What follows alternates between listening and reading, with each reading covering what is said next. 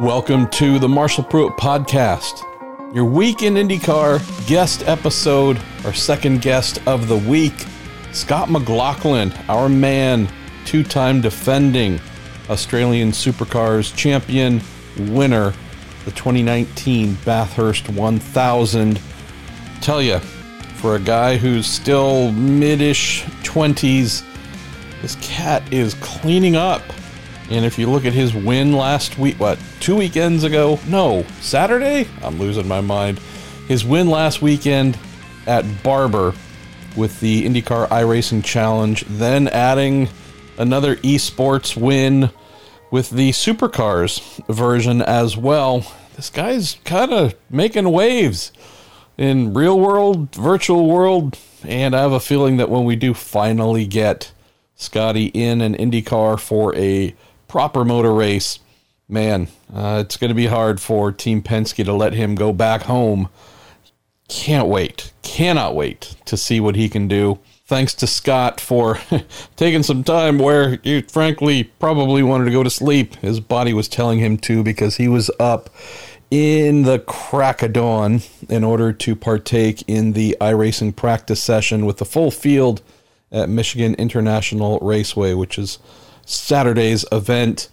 So we were meant to do this interview at about 8:30 in the morning his time. It ended up going off at about 7 a.m. and this is after rocking things out in iRacing. So good on him. I enjoy the conversation, but I enjoy every conversation with him. Just really personable guy, very humble guy, and you can tell as we start to get rolling here in the conversation, just really wanted to say thanks to you. Thanks to everyone that has embraced him. I don't know if there's going to be a bunch of thanks come next year if things go the way I anticipate and him possibly being in a seat one of his current team Penske drivers is occupying uh, I just really hope Team Penske decides to go to four cars so that everybody gets to keep their seat and we get to add Scotty to the mix. There's just something here. There's absolutely something here that is unique about him and looking as well studied as he was in spring training at Circuit of the Americas, then as quick and as capable as he was in his first oval outing just a few days later at Texas Motor Speedway. Again, there's a reason Team Penske is wanting to go racing with him to get a feel if he could be a future superstar here, knowing what he's already done for DJR Team Penske down under.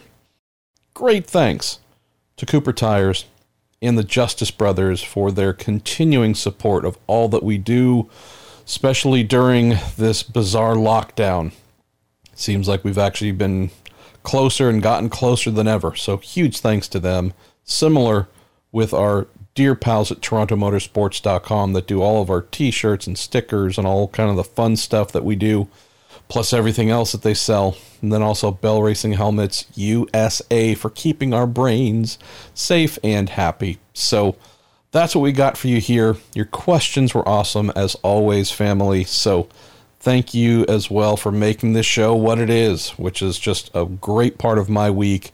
And since we do have a bit of time on our hands now, I'm hoping you are enjoying the shift to two guest episodes per week.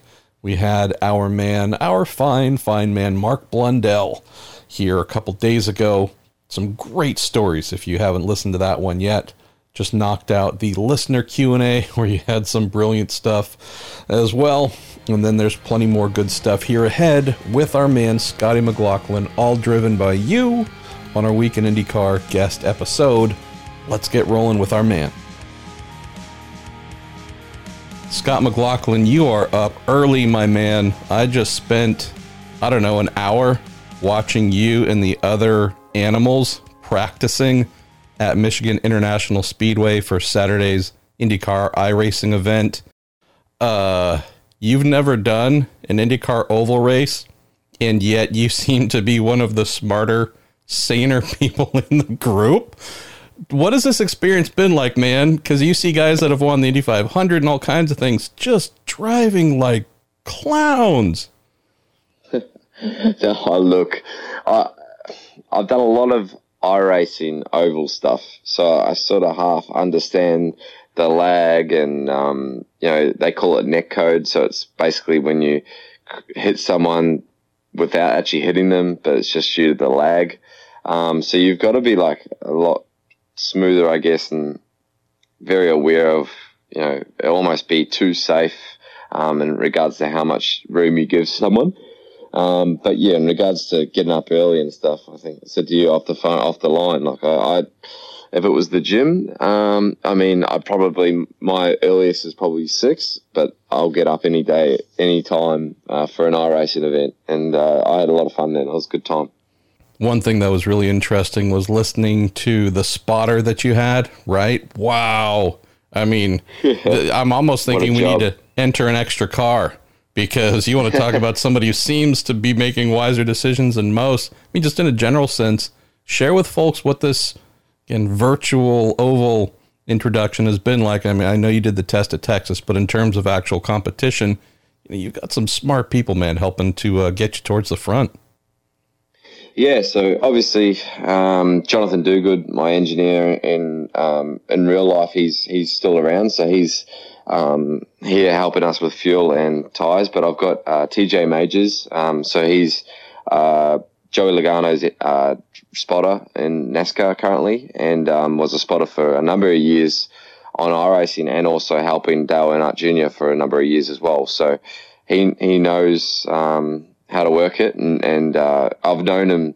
She's old and known him for about five years. I'll just talk to him um, off and on on Twitter and all that sort of stuff, and um, he's a great guy and has always been really interested in helping me out. So um, when the sort of oval chance come up, obviously in the IndyCar Challenge and the iRacing stuff, like what better way to learn how to race an oval than use a guy with that much experience with spotting and to position the car. And, and I think it showed in that race. If anyone saw the practice race on my Twitch, it was sort of one of those deals where it was just all about positioning and saving the tire for a long run. And, and he, um, he had it really set up for me really well that's been the impressive part, which is again, you're learning this stuff in a virtual capacity, and yet the decision making, the mindset that you're applying here, it just, yeah, I can't wait for you to do your first IndyCar oval race and more, I think your approach to it is going to end up being exactly what you need to go forward. Well, let's jump into some questions here, mate. This is a listener driven show. And thanks again for uh, making some time very early, early where you are uh, for our weekend IndyCar guests uh, and listeners oh, here. Oh, good. Uh, so we're going to stay in the the iRacing front because this is certainly something folks are loving your Twitch feed. I've been I've been watching it and I badge you every now and then um, when you're on there. Uh, Paul- I mean, before we start, I just want to say, like, I, I, everyone that's been a, a fan or, or, or contacted me through Twitter and social media and stuff. Everyone's been so nice from the IndyCar side. I just want to say that uh, everyone's been really welcoming and not uh, against me or anything like that. So I really appreciate that, and and some something that I'm really excited to get over there one day, hopefully. Um, and that that you know, I just yeah, I just want to say thanks for letting me in. well, so this will be fun. The re- you need to understand the reason why we have been just bombarded with that deplorable person from down under Will Power for so long. We're like, finally, we got like a nice, good guy who's talented, not just a terrible. Speaking of terrible, again, well, look, this is a really informal show. Does the fact that Power, like, freely and just love it, just loves terrorizing uh, other drivers through the group chat, you are just constantly laughing or saying, like, mate, tile it down. But what is that like? Because you don't get that in a normal race of other drivers just crapping on you in your ear. Oh, it's so funny. I, I love racing with Will and purely just uh, to listen to his radio. He is so hilarious because he's so intense on in the race, like like ridiculously intense, and he will call anyone out. I don't care. It could be RP in the next car, and I reckon he would curse. You know, it's it, he is so competitive with his drivers, and then he'll come off the track and be like, "Oh, that was a good race, man. Good job." you know, like it's um, it's it, he's a he's a unit. I, I love the guy, and uh, he's um, he has been a great help to me. But it's so funny listening to him on the radio. Oh my god! If you haven't been called a wank a wanker by our man Will Power during an I race. You, are just not doing it right. And I also, lo- I have mean, you ever lived? Have you even lived if it hasn't happened? I See? don't think so. and I mean, we've he's calling Sage Karam a wanker, and the thing is, is we know Will's hyper competitive, but we also know that he's a you know bit of a shit disturber. So you know, there's part Yeah. of there's a little bit of needling and fun behind it. And then watching the reaction of people like, uh, uh, well, hey, you don't need to say that. Bourdais, our man Bourdais, was like, if we're going to insult people, then we need, we're going to have to stop this. And I'm like, mate, you're just, you're missing the point here. yeah. Uh, Yeah, that's funny. There's a little button uh, that you can push to mute everything, and then you should be right. but I just listened to it for some some oh, some amusement. I was laughing 360 60 kilometers or 200 whatever it is miles, and uh, it was just it was so fun. It sort of breaks up the uh, the the seriousness of it. That's for sure. Uh, he's he's a monster, but the best. Well, let's uh, start off here with our man Paul Trahan, who says, "Hey, congrats on the win last weekend at Barber." He says, "Does this make you feel any more confident when you get, you get a chance to do this in a real race?" And you got a couple of other folks saying, "Hey, love your Twitch feed. Really appreciate your approach to race strategy and the decision making and so on." How much value do you put in this? Is there any real takeaways you can take from this? Um, no, not not not really. I'm still obviously a a, a, a rookie when it comes to you know eventually having a crack in, in a race when it comes. Um, look, I, I'm pretty serious about it. Um, I'm, you know, like the, the amount of effort I've put in to make sure I'm fast or, and got good fuel numbers and um, and all that sort of stuff. But it, look, the the was cool. It was probably more satisfying because I put a lot of work in on strategy with Jonathan to make sure that we got it right and we did something that was completely different to basically everyone. So um, that that was probably more satisfying. And then I'm really enjoying uh, you know building a relationship with Jonathan and now TJ and and um and and just learning different facets of In- IndyCar. But I know I'm no strange. I'm I'm going to be a stranger when it comes to uh, you know my first race and all that sort of stuff. But this is all just little learnings that I can learn, even just little tracks like you know learning Barber track. I know that like the back of my hand now because of the amount of laps I turn. So it's uh, like stuff like that. That it's really nice. couple more iRacing or sim racing related questions. One from our pal Jordan Darwin, curious if your previous experience at COTA, either in supercars or any virtual lapping you might have done, helped when uh, we were at spring training. And then uh, John Richter is curious, as a, uh longtime iRacer, how many North American tracks have you been able to drive and you know cross off that list so at least you would know them if you get a chance to race on them? Um, I've raced. Uh, what was the first question? Sorry, Marshall. Uh, first one was just uh, whether any of your uh, your V8 or virtual experience at COTA helped you get up to speed during the Oh. spring training test. Oh yeah, for sure. That one hundred percent. That was um, look. It's completely different speeds. Uh, aero package, obviously, um, you know, is a lot more aerodynamic force. Um, so, but knowing, even just little things like knowing where to go, like drive into the track. Oh yeah, I got to go through the tunnel to get through to the other side of the track, and like I don't know, just like little things that made me feel a bit more at home. Um, that was definitely a good thing. Uh, then further to the, the next question is is I've raced on yeah I'd have to say a lot of the iRacing track. I've got every track on the iRacing surface service. Um, but yeah, like Virginia and uh, what, what it was the other. I haven't raced. Um, I haven't raced on Portland, uh, but I raced on um, Sonoma. Uh, was other tracks that we go to? I know Long Beach is on there, but it's just a tech tra- track. Laguna Seca, I've raced there. What about Road Uh, America, yeah, I- Elkhart Lake? That's Yeah, one. Road America. Yep. Yeah, I Oh. love that track. That's an amazing track.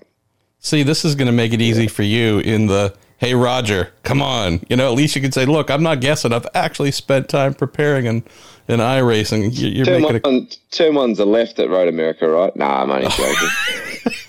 no, I, I think yeah, no, no, no, that right hander, it's all good. that would be hilarious. Uh, let's uh, let's go to uh, some V8 questions here. Thankfully, uh, and my passion for V8s remains. I haven't been down under for I think about six seven years to cover a race, but man, uh, I loved the couple years I was able to. Uh, let's see. Vincent Anderson says, "Do you wish Americans knew more about the Supercar series?" Uh, and I don't know if you can share for what kind of reaction you've gotten from the crazy folks here in my home country, but how what kind of level of supercar questions do you get from folks over here? Oh, like your general questions, like uh, just the horsepower and all that sort of stuff. And I think the you know American folk they they love that that we flat shift. So we've got the shift cut mechanism in oh, our yeah. in our gearbox. Sounds really cool. You know, it's seven and a half thousand revs, and you just pull you just pull flat through uh, the, the gears uh, every up up into sixth gear, which is unreal for a touring car. Really cool thing, and it's when it's not a paddle either. It's pretty cool. Um, uh, look, I uh, get you know, a range of questions, but I, I wish that um, we raced maybe a, like when we raced that Texas race in 2013, we had a, a, huge amount of support from everyone. And I remember at the end of it, everyone's like, "Oh, I can't wait for you guys to come back," because originally we had a five year deal with yeah. COTA, and that all sort of changed. But um, that I was so excited to come back and um, get amongst it. And, and, and Austin was an amazing place. And um, I, I, just, yeah, I, I wish we could just. I think if we raced there physically, it'd be a lot easier to build fans across there. But um, I think I think we do still have a pretty good presence, uh, yeah, in America, regardless. Another question on the V8 topic, which I don't know how much you can answer because it involves having driven a ton of other things, but uh, friend Carlos Villalobos asks, Scotty, do you have any idea why driving a supercar uh, so quickly is such a specialized thing? And I guess that's maybe piggybacking from some of the guest or international drivers that have come come in uh, in recent years, who, you know, those who can spend more time can figure it out. But it certainly seems like what we had with Hinch and Rossi at Bathurst last year boy, you're not going to turn up and figure this out uh, in one weekend. What are some of the things that make getting the most out of a supercar challenging? Well, first of all, I think for James and Alex last year, that I mean, that was tough as it was. That team really isn't, uh, you know. Uh, amazing right now with the package that they had. Um, so the, the, the main guys were really struggling. And then on top of that, you've got the toughest track you could literally debut on. So personally, I actually think they both did a really solid job. Um, but it's just it's just tough to run at the front. Um, but I guess the biggest thing I think people struggle with is the the supercar is is so overpowered but undergripped. Uh, it's very uh, it's a small tire. It's the same tire front and rear, so the diameter um, or the surface of the the tire is um, that hits the road is the same front and rear. Um, the aero balance is now there's aero being taken off, but you know that it's quite. I guess it's not like a DTM car. It's probably a little bit better than an NASCAR, but uh, you know a lot less than a DTM German touring car. Um, and it's the way that you've got to brake. So you've got you've got a blip on the down change. You know, you've got to you either left foot brake or your right foot brake. Personally, I think right foot brake is better uh, better in this car, which is tough to do, especially when you've come from an open wheeler background. That you know you've left foot braked since you're uh, you know you're in go karting. So um, for me, it took me a number number of years to be confident with braking deep and being able to pull it up and, and getting through the gears. Um, there's a bit of an art to it, and once you get it, it's just like it clicks and it sort of goes. But um, yeah, I think people do struggle with the braking and, and the overall grip of the car for how much power it has. Another question here uh, on your home championship. Obviously, not your manufacturer in the question here, but would love to get your perspective as the uh, reigning two time champ. This comes in from Darus Lars. Says, bit off topic for IndyCar. Scott, but what do you think supercars will look like after Holden's exit is complete? And I mean, for those who don't know, this is like hearing Chevrolet is pulling out a NASCAR kind of thing. Like this is bedrock manufacturer mm. support. It was huge. It certainly rocked the um, supercars world, and then obviously the COVID nineteen stuff's happened, so it hasn't been a great start to the year for us at all. Um, personally, I hope General Motors still keeps uh, some sort of stakeholder or, or, they come to an agreement with Chevrolet to run the Camaro um, in Australia. I think that would be cool to go up against the Mustang, two two door. Um, you know supercars would be cool. Um, but I guess in some ways the you know, the, the Holden um, drama was yeah, like you said, it was it was a huge um, dropout, like Chev dropping out of NASCAR. Um, Holden's been it's either been Holden or Ford in Australia for 60, 70 years, um, and it's it's uh, yeah, it was pretty sad. But look, I think ideally you'd love to see the Camaro come in, um, you know, there's a lot to go go on, a lot of water to go under the bridge. Uh, I, I believe something will you know will happen, but this is probably the time we need to, you know, open up our sport to other manufacturers and maybe change the original philosophies of the sport of, you know, going down, you know, uh, four door options and all that sort of stuff, and, and maybe, you know, allowing like a like a coupe type, you know, championship, but still keeping the original DNA of the sport. I think, um, you know, we probably need to start thinking about that brainstorming. Absolutely. Let's move to some questions on the topic of why IndyCar. So, our man David Zitterbart, Doug Holtzman, Chris Alfby, William Matson have all asked questions orbiting around why IndyCar instead of NASCAR. And there's one or two in there curious about how you got the conversation rolling with uh, Roger and Tim Cindric uh, that led you towards IndyCar rather than NASCAR. So I know you've been asked this a number of times, but at least for our listeners, yeah. how do we get you an open wheel, mate? well, I've always been an IndyCar fan. I've told you that a number of times, and I, I have always looked at it, and I never thought um, the reason I sort of was always going down the NASCAR route was purely because of um, I just thought that's you know what they would expect of me, or you know Roger and um, T- Tim wouldn't probably consider me an open wheeler racer just with my experience, my lack of experience. Um, so that was probably, you know, for the start why NASCAR was probably more on my radar. Like I've said before, I'll drive anything. Um, and at the, the time, the, the IndyCar schedule, looking at it, um, for me, I feel like it allows, it's a, it's a, a, a nice lifestyle. Um, especially you know newly married for me, and um, you know obviously wanting to have kids one day and all that sort of stuff. I think looking at the future, it's sort of you know a, um, a, a, I'm a bit more at home if I if I did end up full time or whatever. So and your wife um, is from the East Coast, yeah? Yeah, she's from New York. She's from Long Island, New York.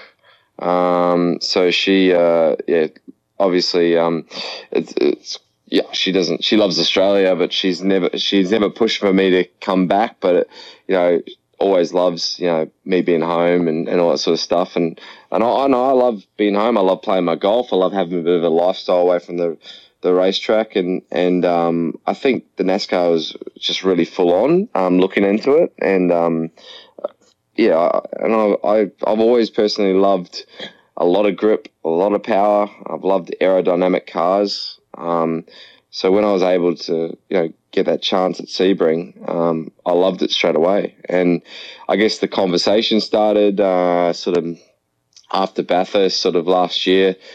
Um, you know, I always wanted to tick uh, as a team. We wanted to tick the goals of winning Bathurst and a championship. We obviously won the championship in 2018, but hadn't won Bathurst. So when we won Bathurst in 2019. Um, it wasn't long after that before we started talking like the future and what I wanted to do. And um, yeah, the calendars sort of worked out for the, you know, obviously earlier in the year for the Indy May race. Um, and, uh, you know, that, that was originally our first scheduled um, stop. And, and I, I uh, you know, was seriously excited, but to have the opportunity to go over and do it right and go to COTA and then, then Texas eventually. Um, you know, it, has been a really good transition. I think, um, you know, hopefully I can do more.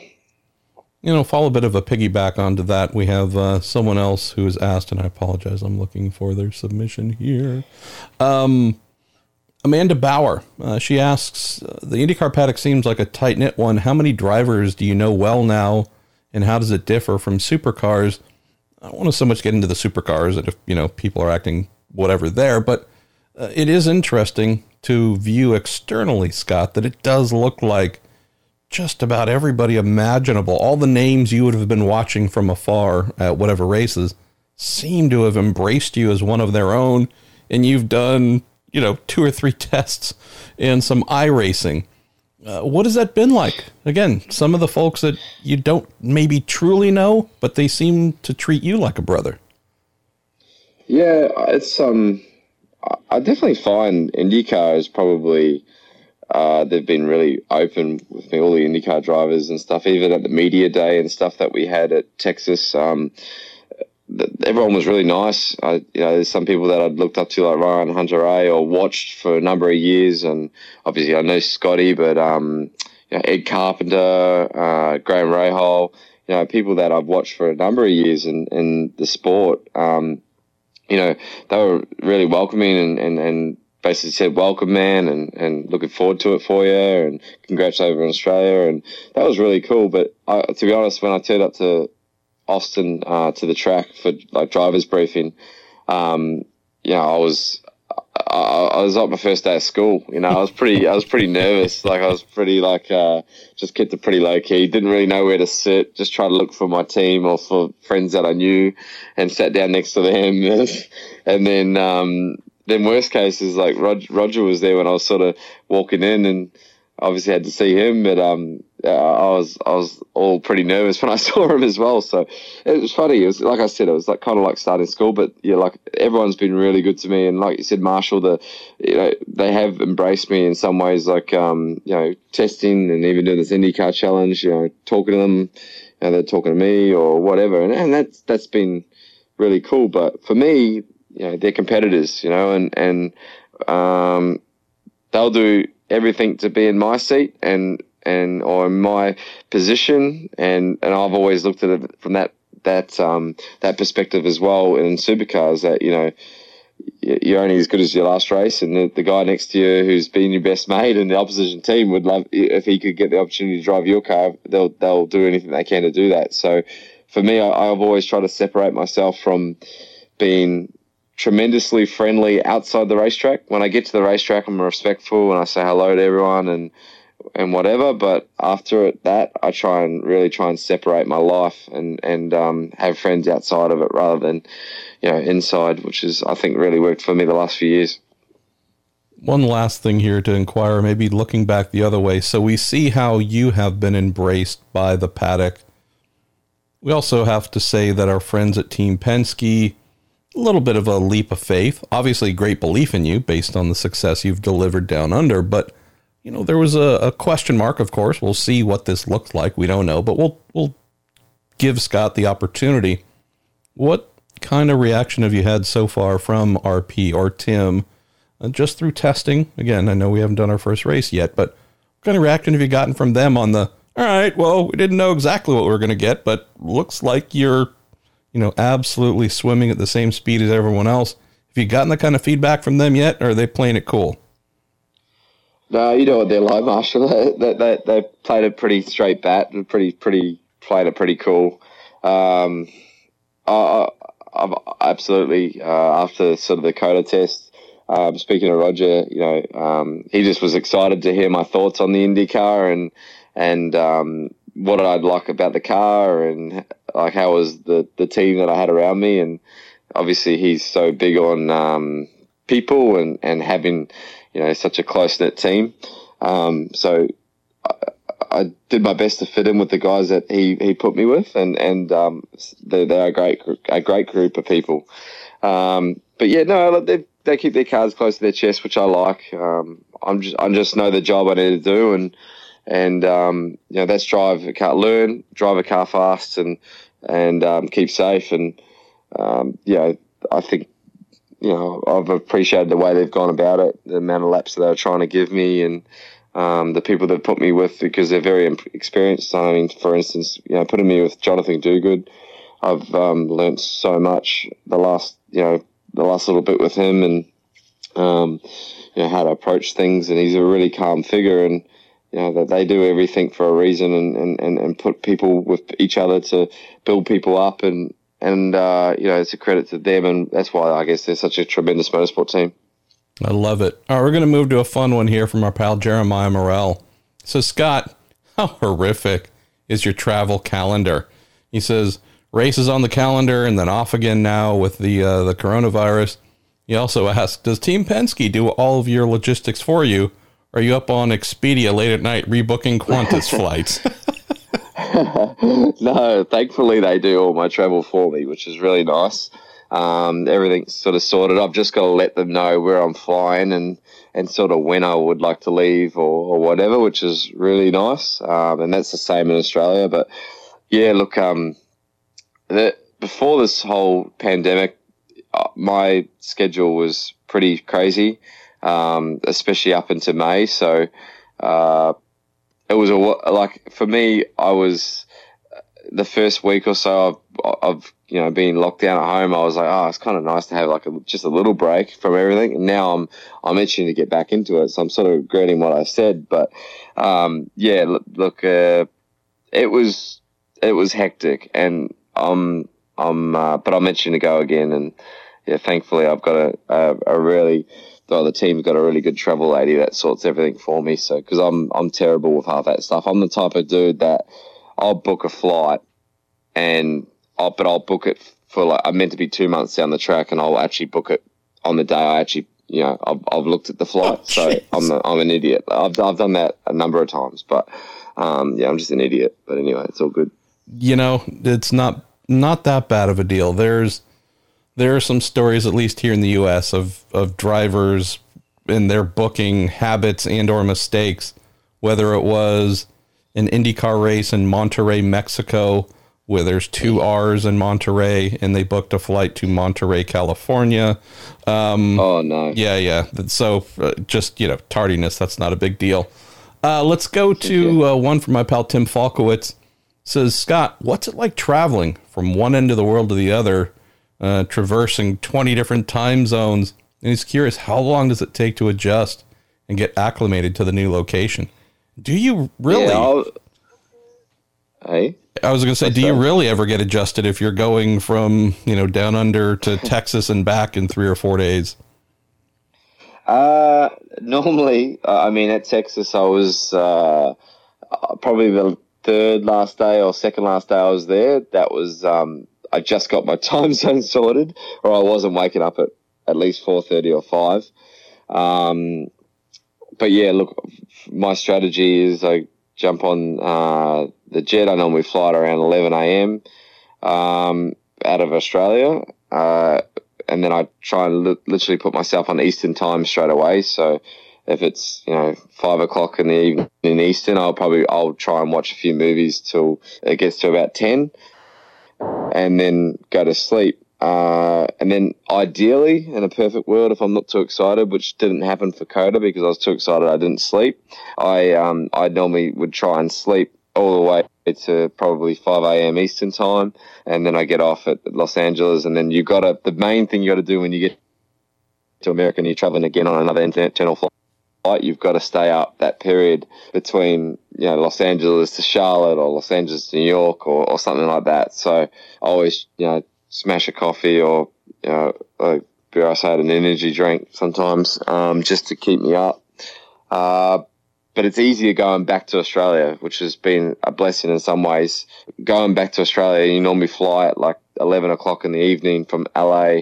You're tired. You've already done a big day in America. So you can sort of just, you know, pass out and, and then you end up, uh, I think you land in Australia at like 5.30 in the morning. So if you sleep most of that flight, maybe wake up two hours b- before you land.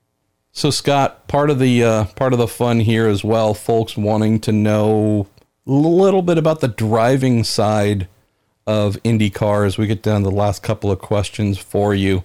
Uh, Daniel Kincaid saying, with your limited time behind the wheel, have you found you lean on more of your teammates in terms of setup direction, or have you found a direction of your own? Also curious uh, if you found driving needs, uh, your driving needs to be anything similar to some of your teammates setup wise. Yeah, look, uh, initially, uh, obviously the setup we went with was very similar to you know, a generic sort of Penske sort of setup in between everyone. Um, but COTA sort of found myself going another direction to everyone. Um, well, not another direction, but just, just a little bit different or more suited to me. So I guess, yeah, I, I sort of went one way myself. Um, I find, you know, I, I, do like leaning on the front front tire a bit and using the front aero. So I, I said from the COTA test that I, I, I think I was a percent or a percent and a half less than Will was with you know the front aero. So I think I could have you know got a, a little bit more in the front aero, and that's exactly what I needed. So I'm glad that that um, you know that that my feedback is similar and, and, and sort of where you know a guy like Will, who's you know one of the top guys in IndyCar, um, is where he ended up. So that was a you know for me was good because I was a little bit nervous whether I would be having bad habits or something like that. But I do have bad habits. I think I I don't use the. I'm so used to trailing the brake so far into the corner because in the supercar you got to drive it on the front of the nose and and keep the brake in for a long long time and we don't have any front aeros so we don't just turn the car in and trust the front aero um, so it's a bit more of a from a driver's perspective where you get your speed from is how long you hold the brake and that technique and with IndyCar it's more all right you just got to turn it. If you don't have enough front, you ask for more, more front. You know, you've got that tool to do it there. So that was something that I had to get my head around, and, and I didn't have that sorted at Sebring, and I got it a little bit better at COTA. Um, and I think, uh, yeah, and I'll, I'll, learn even more now. But just asking for, for, more front aero and being more confident with, you know, I can't get through this corner the way I want to. I feel like I can carry the speed, but I just don't have the turn to be able to do it. Well, Jonathan can give that to me. I just need to get that through my head. Uh, Brian, who's at 500 Indy 1911 on Twitter asks, What are some of the main differences you heard about driving an Indy car versus what it felt to actually drive an Indy car? So curious if you had any preconceived notions of what the thing would do once you got behind the wheel and some of the things said, Nope, that's different. no, look, uh, the lack of suspension, so your back gets sore and all that sort of stuff, and especially at Sebring, and then um, no power steering for sure. That was one thing that that I um, uh, probably uh, needed to get used to. I'd worked on a fair bit with my go karting and stuff like that, but uh, nothing really prepares you until you drive.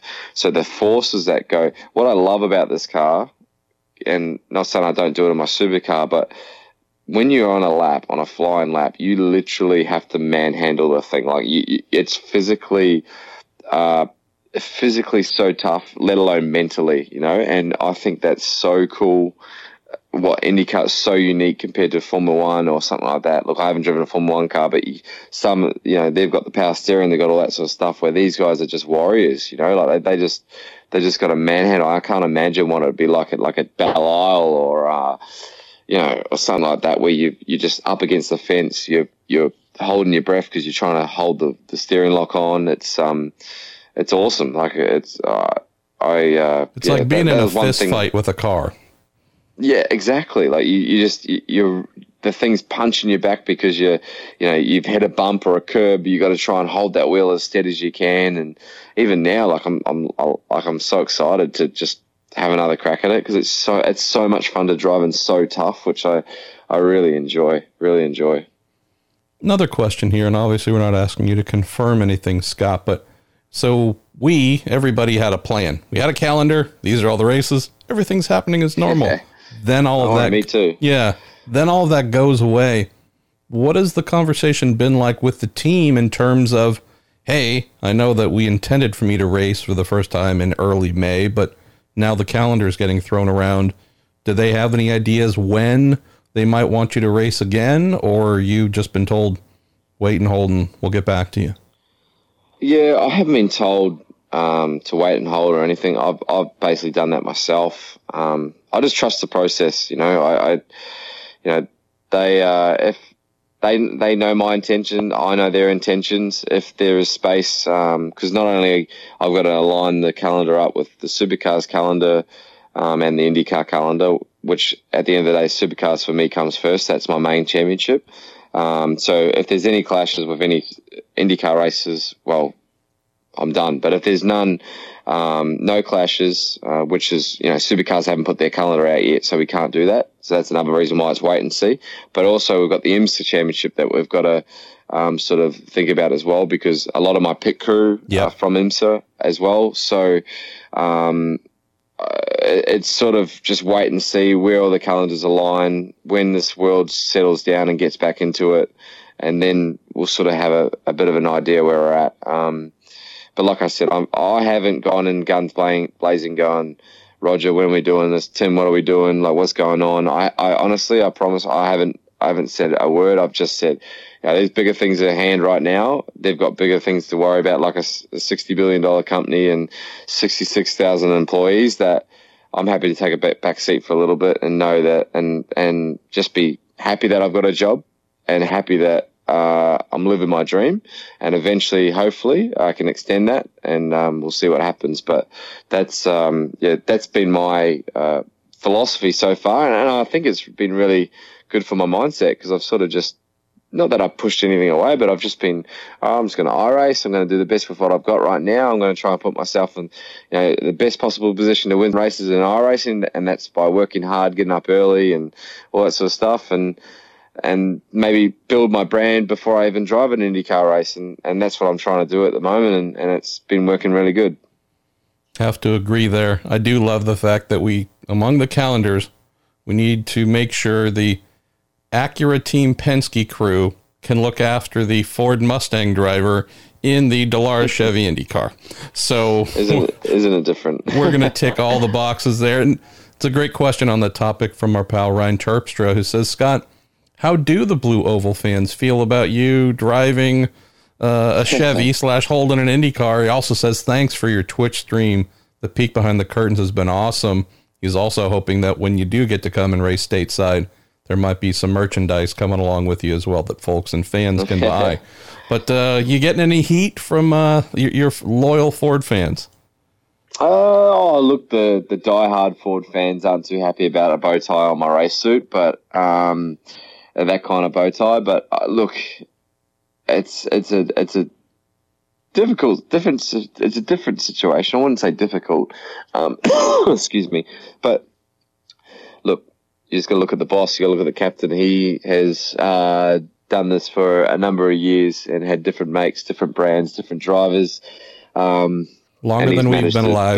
Build, exactly. And so I'm just leaning on Roger for any advice with all that. And if he says it's good, I'll push on. I love it. All right, let's get to two more questions here. Simon Rafi says, Scott, if there was a chance for IndyCar to go racing in New Zealand, what track do you think would suit the cars the best? Well, that's a good question. Um, I think the new, either the new Hampton Downs, which has just been built, that's about an hour out of Auckland, yeah, uh, which is the uh, main city. That's um, that's a, a cool track.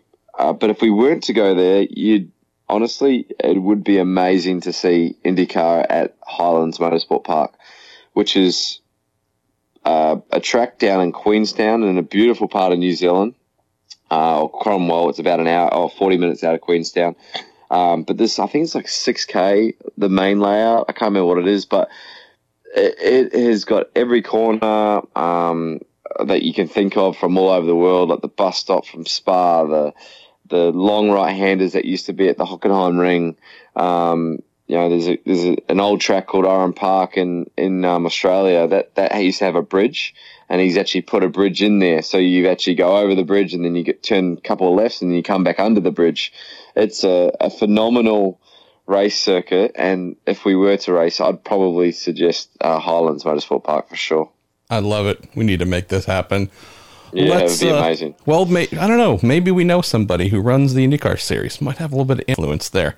Uh, yeah, yeah. Let's close with a fun one from our man Brett Ross, who says, Scott, if you were to pick a Penske Games event that you would definitely win, what would it be? And I also just want to ask, how much fun is it looking at what gets done with the Penske games? That, that I think seriously some of the most inspired nonsense uh, a team has come up with in many years.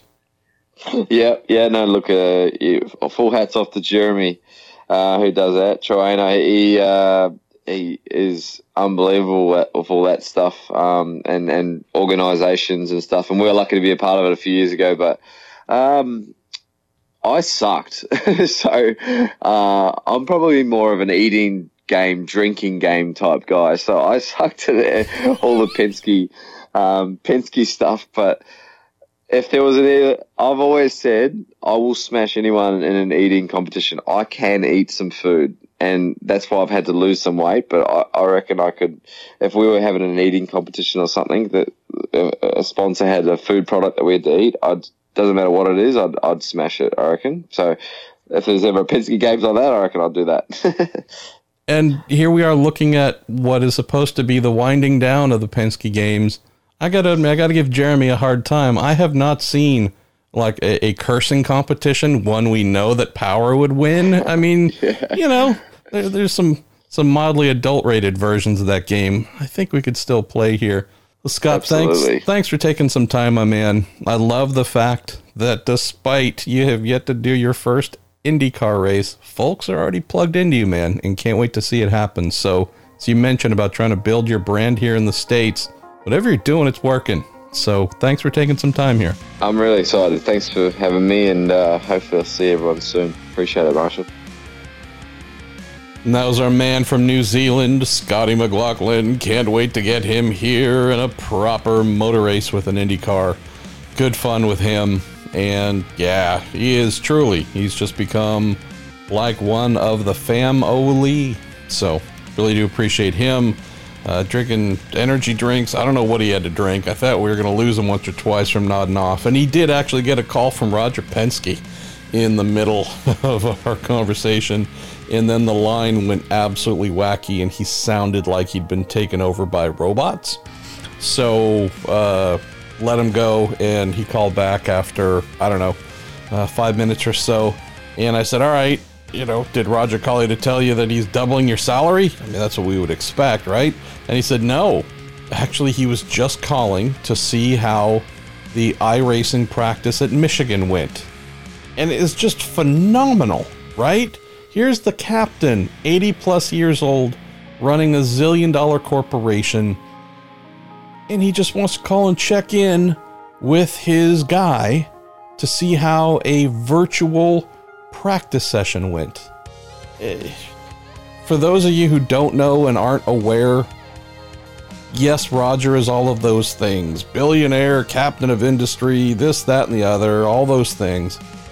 He is still the guy. He is still the kid who was taken to the Indianapolis Motor Speedway by his father Julius at the age of whatever it was, 8 or 12 or 13.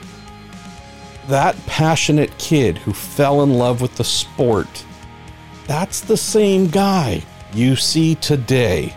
That's the same guy who wants to call Scotty to see how an iRacing practice session went because he loves this stuff, virtual or real. Uh, one of the reasons, one of the many reasons why I have such uh, a big soft spot for Roger. Again, we know all the business stuff, and he's won the Indy 500 a million times. All those things you would expect someone to have done and achieved so much as Roger has to become jaded or, eh, okay, you know, I've been to a thousand motor races. Who gives a fart about this? No, not at all. And so, again, just a very hashtag me personally appreciation of the captain. He's one of us. He's the best of us, but he's one of us. And man, just really cool you know, Scotty was like, "Oh, uh, I got to take this," or uh, I'm like, "Dude, take the call." no, sorry, Raj, can't talk. I'm doing a podcast with that idiot Pruett. No, take the call. Anyways, so I'm glad he did, and I'm, it was just really cool to find out the reason why. So, anyways, thank you again to you and some great questions and a lot of fun that we had with our man here. I have a feeling we're going to be doing this once every couple months with Scotty because he's just a blast. So buckle in for more of the McLaughlin experience, the uh, McLaughlin report. And yeah, that's about all I got for you this week. I am Marshall Pruett. This is the Marshall Pruett podcast brought to you by Cooper Tires, the Justice Brothers, TorontoMotorsports.com, and Bell Racing Helmets USA.